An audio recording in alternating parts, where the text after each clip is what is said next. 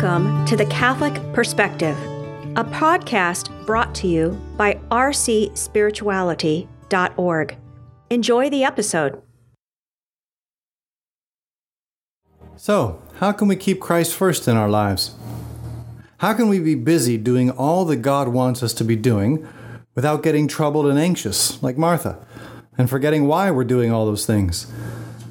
The short answer to that question is simply this we have to give our relationship with God the time it needs and deserves. Well, that's not easy to do. Time is one of the things we never seem to have enough of. We know we should spend time in personal prayer each day. We know we should go on a good, solid spiritual retreat or pilgrimage each year. We know we should take time to savor and explore the liturgical seasons and feasts month by month. But how? The closest thing to a secret formula goes way back to Moses and the Ten Commandments. The first three of those commandments were designed to help God's people keep God first in their lives. The third commandment, the one having to do with keeping the Lord's day holy, is all about allowing God to sanctify our time. God invented time, so no one knows its ins and outs better than He does. In the third commandment, He presents us with the divine secret for successful Christ centered time management. And He presents it not as a recommendation, but as a command. He knows we need it. Living the Lord's day well changes the rhythm of our lives so that we can more easily avoid being frazzled and stressed, like Martha. Living the Lord's day well creates a healthy space in our busy lives so that all of our activities can be harmoniously integrated into a beautiful whole. Just like the vast empty interiors of the great cathedrals allow their many magnificent architectural elements to contribute harmoniously to the inspiring whole. Before we look at how to fulfill this commandment, however, we need to ask ourselves a question How willing am I to really trust God on this one? No matter how odd this commandment may seem, no matter how inconvenient, no matter how countercultural or even distasteful, Am I willing to take the risk of really following it?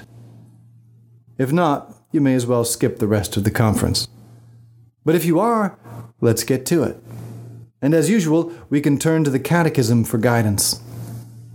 In number 2185, the Catechism identifies the four things that should make our Sundays different.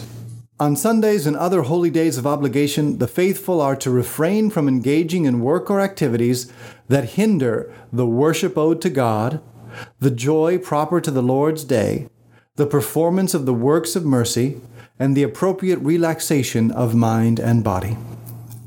Worship, joy, mercy, and rest these are the ingredients of a healthy Lord's day, the elements that will make Sundays different from other days and we need to guard against anything that could interfere with them. Let's take a look at each one of them, one by one.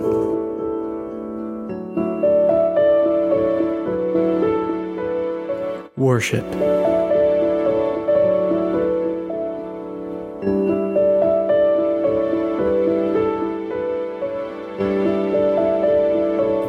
The first ingredient in a healthy Lord's Day is worship.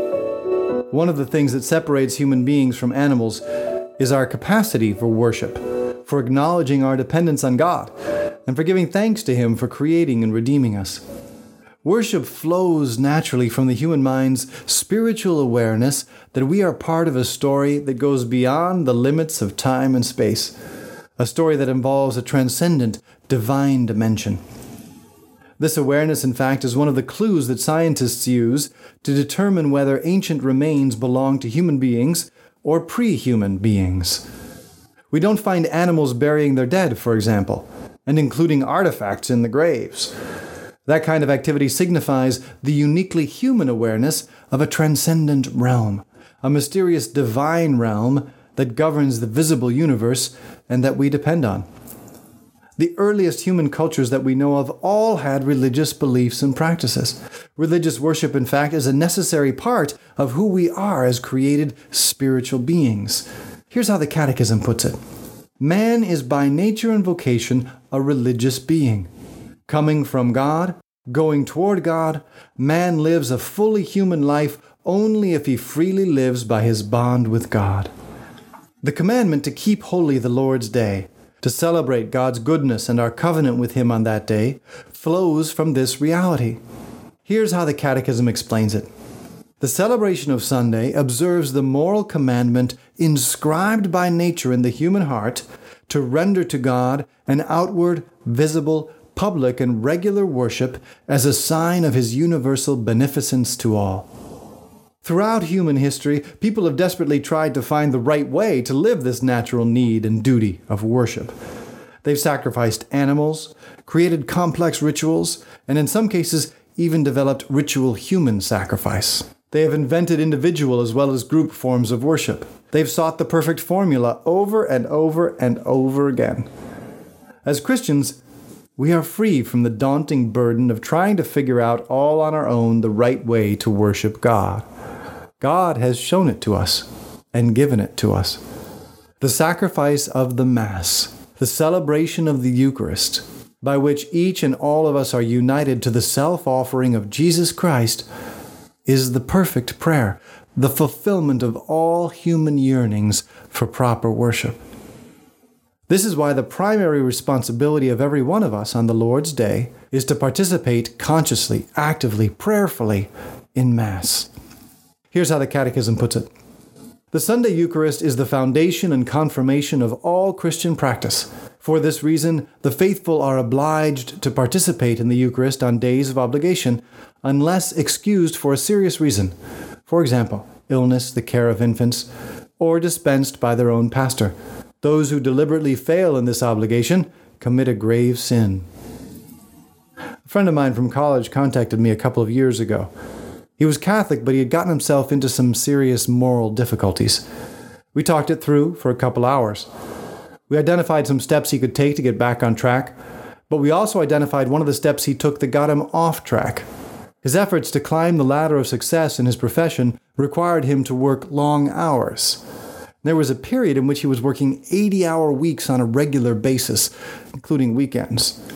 During that period, he stopped going to Sunday Mass. He said he just couldn't fit it in anymore.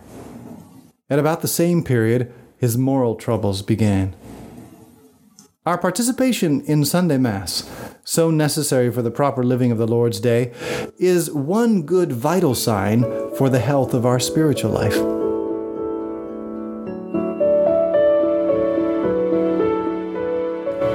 Joy.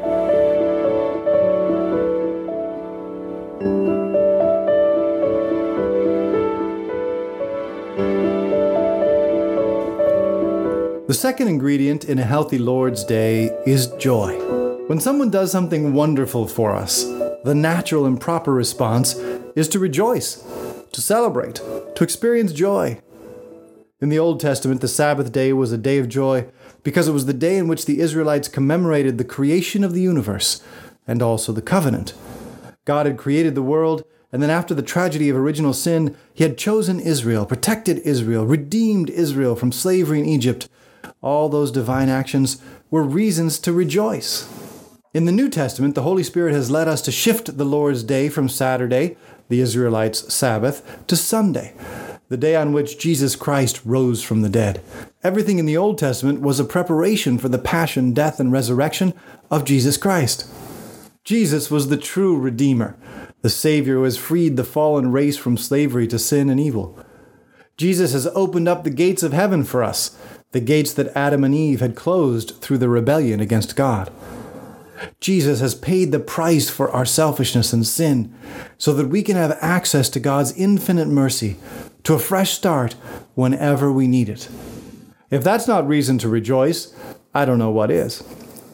When we take time on Sundays to enjoy the good things God has done for us, to smile and laugh and take joy in God's gifts, including the good things of creation, when we do that, we are doing what is right and just. We are showing our faith and our hope in God.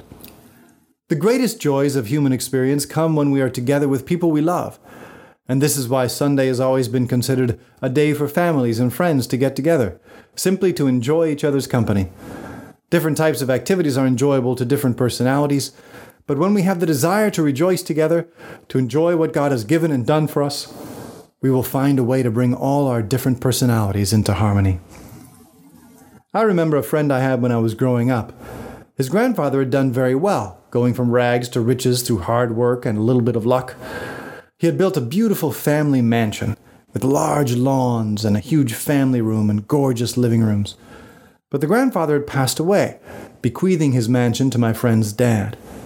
I used to go over to my friend's house sometimes on the weekends, and we used to play together, but we had to stay pretty much in his room. We couldn't use the lawns because we might dig them up. And we couldn't use the big family room because we might break something, and the living rooms don't even think about it. What a shame. I'm sure the grandfather who worked so hard to provide for his family would have been sad to know that his family was afraid to enjoy what he had worked so hard to give them. On Sundays, when we make time to live the simple joys that God has built into our human condition family, friendship, good food, refreshing fun we also give joy to the heart of God, our Father, who has made the universe for us.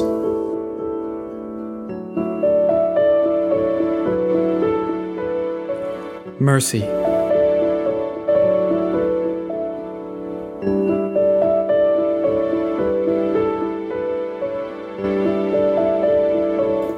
The third ingredient in a healthy Lord's Day is mercy. Here's how the Catechism puts it Sunday is traditionally consecrated to Christian piety, to good works, and humble service of the sick, the infirm, and the elderly. Christians will also sanctify Sunday by devoting time and care to their families and relatives, often difficult to do on other days of the week. In the hustle and bustle of our Martha like lives, it's often very hard to find time for the Christian works of mercy. Sometimes all we seem to be able to do is make a monetary donation to a worthy cause, and that's a good thing. But it's also a good thing to reach out with our own hands to serve those who may be sick, imprisoned, or alone. This is especially the case for our own family members and relatives, or for people connected to our social circles who may have hidden needs. Giving these people something to look forward to on Sundays is a powerful way to help others experience the goodness of the God we worship and to spread to others the joy that we have received from the Lord. When I first became a Christian, I was about 13 years old. I'd started going to a Bible church under the influence of my older sister. We couldn't drive ourselves, and every single Sunday we needed a ride. One of the young men who belonged to the church and lived close to my house offered to pick us up and take us home, and he did that for almost two years and every Sunday after the service, he would make a special stop before taking us back to our house.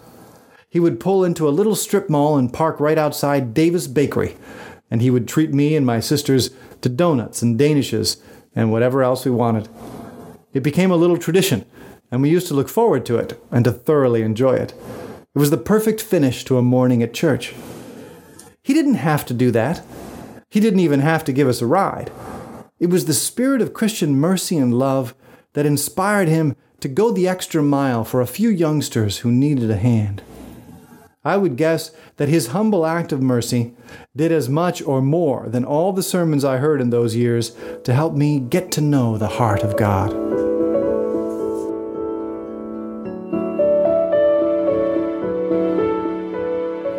Rest.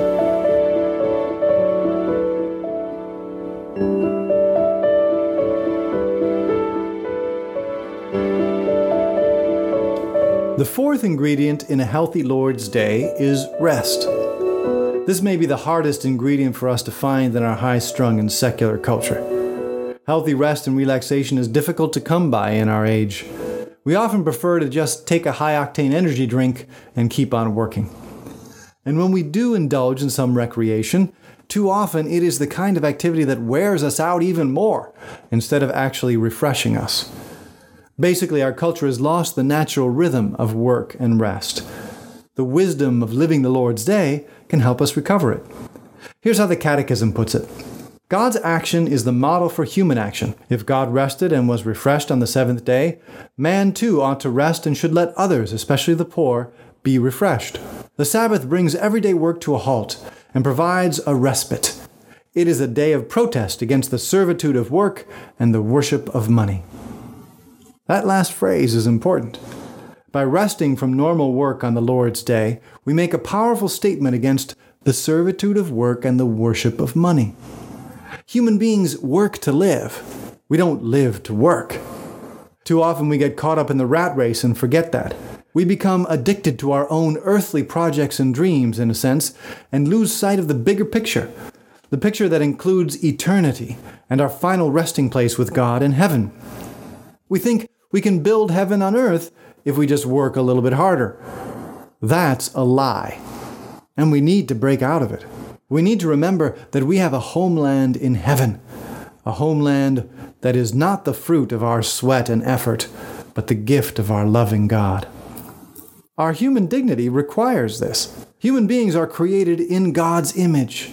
We are God's children. God worked and then rested when he created the universe, and that sets the pattern for us as well. Once again, the Catechism makes this clear. Just as God rested on the seventh day from all his work which he had done, human life has a rhythm of work and rest. The institution of the Lord's Day helps everyone enjoy adequate rest and leisure to cultivate their familial, cultural, social, and religious lives. Squirrels don't take Sundays off, neither do robots. But we are not animals, and we are not machines. We are human beings. Engaging in healthy and refreshing recreation on the Lord's Day helps us protect our true identity and keep the rest of our activities in proper balance and perspective.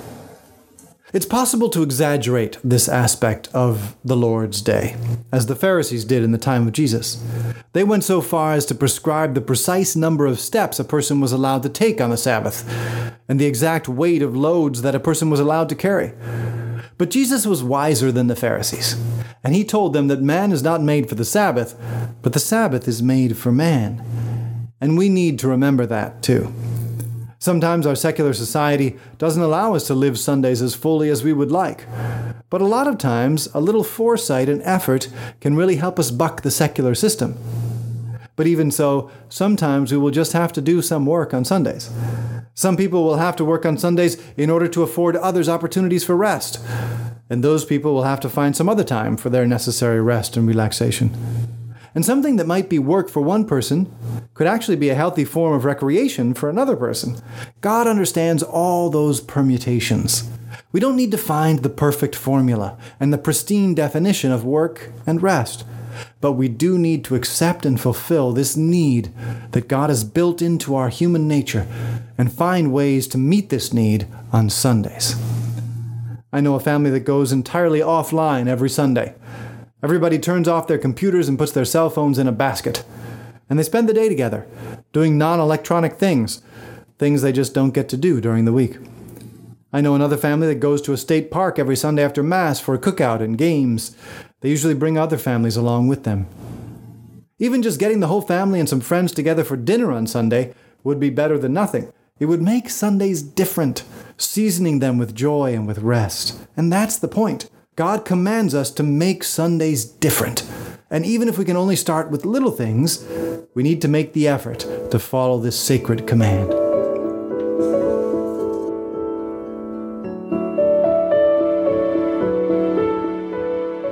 Conclusion Cooking the one thing needed.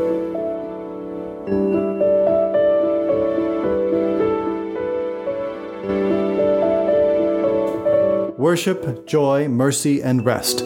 These are the four ingredients that go into a healthy Lord's Day. And a healthy Lord's Day is God's not so secret formula, so to speak, for healthy time management, for keeping our hearts in the right place, so that we can avoid being upset and stressed and frazzled by the many worries and duties that clamor for our attention, as happened to Martha, and keep our hearts and minds focused on the one thing needed, like Mary. You have been listening to The Catholic Perspective, a resource from rcspirituality.org. Please visit our website and check out more great resources to help you pray, learn, grow, and go. Please join our team of digital missionaries by subscribing at rcspirituality.org.